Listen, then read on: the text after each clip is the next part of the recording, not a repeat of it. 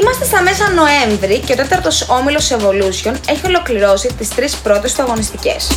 Η πρώτη τετράδα του ομίλου, Sun City Spurs, Iguana Pacers, Grand Manaria και The Light Clama, διατηρεί το αίτητο με ρεκόρ 3-0. Ξεκινώντας από την κορυφή, συναντάμε αρχικά το συγκρότημα του Γιάννη Πέλεχα.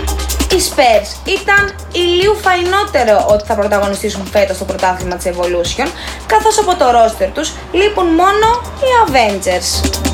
Χρονιά πρωταθλητισμού κάνουν οι Πορτοκαλί και οι πιθανότητες για το πρώτο τους τρόπεο έχουν ανέβει κατακόρυφα. Παρ' όλα αυτά, step by step οι στόχοι με σύνεση και ταπεινότητα, γιατί όποιος βιάζεται σκοντάφτει. Στην δεύτερη θέση εμφανίζονται οι Iguana Pacers. Αν και νεοεισαχθείς στη διοργάνωση, οι Σαύρες έχουν καταφέρει να απασχολήσουν τόσο στο πρωτάθλημα όσο και στο κύπελο, καθώς παραμένουν αίτητες και στους δύο θεσμούς. Σερή δύο μηνών τρέχει η παρέα του Δημήτρη Μπεκρή, παρακαλώ.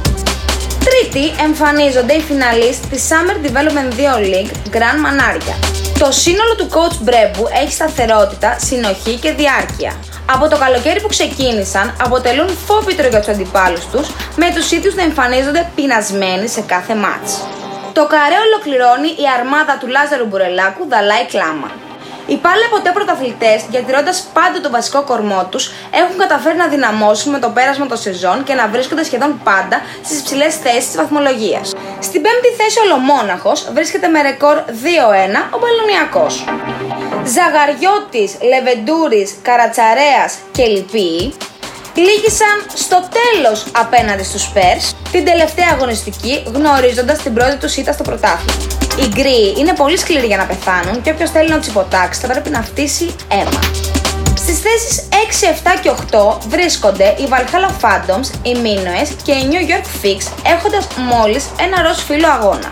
Η Valhalla δεν πέφτει ποτέ αμαχητή όπως και κανένας Viking άλλωστε, όμως δεν καταφέρνει πάντα να πανηγυρίσει. Υπομονή και θα δούμε τη θεϊκή της δύναμη.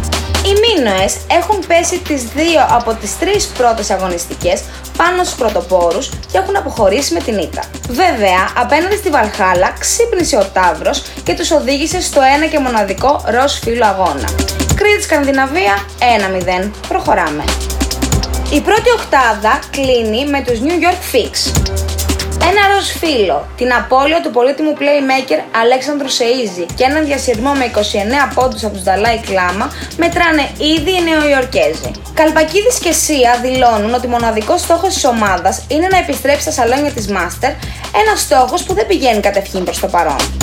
Η ζώνη υποβιβασμού ξεκινάει με Πρέσοφ και Περιστέρη Τρέλεμπορκ, οι οποίοι έχουν ξεκινήσει στραβά τις υποχρεώσεις τους. Με 0-3 ρεκόρ τοποθετούνται στις θέσεις 9 και 10. Ωστόσο, η Πρέσοφ είναι συνηθισμένη να ξεκινάει με το χειρότερο δυνατό τρόπο και από τον Δεκέμβρη και ύστερα, κάνοντας την αντεπίθεσή της, τσουπ βρίσκεται στα υψηλά στρώματα του πίνακα. Η ομάδα του Νίκου Τζίντζα, εάν εξαιρέσουμε την ήττα με καταβασμένα τα χέρια από τους Πέρ, είναι κατά κύριο λόγο άτυχη. Χάνοντας όλα τα μάτς με μόλις 4-5 πόντους στο τέλος. Οι περιστεριώτε είναι 7 ψυχοί όμως και θα βρουν τελικά το δρόμο τους. Για τους transporters δεν έχουμε και πολλά να πούμε, καθώς έχουν πατήσει μόλις μία φορά παρκές στο πρωτάθλημα. Ένας μηδενισμός υπέρ τους και ένας μηδενισμός κατά τους, τους κατατάσσει στην 11η θέση. Τέλος, η δωδεκάδα ολοκληρώνεται με τους Wolves. Οι Λύκοι δεν είναι και στο καλύτερό τους φεγγάρι, με τις απουσίες να τους έχουν κάνει τη μεγαλύτερη ζημιά, φέρνοντάς τους στην τελευταία θέση. Την τέταρτη αγωνιστική ξεχωρίζει η αναμέτρηση ανάμεσα σε Πρέσοφ και Γουλς και τα στοιχήματα πέφτουν βροχή για το ποιος θα κάνει τελικά την πρώτη του νίκη.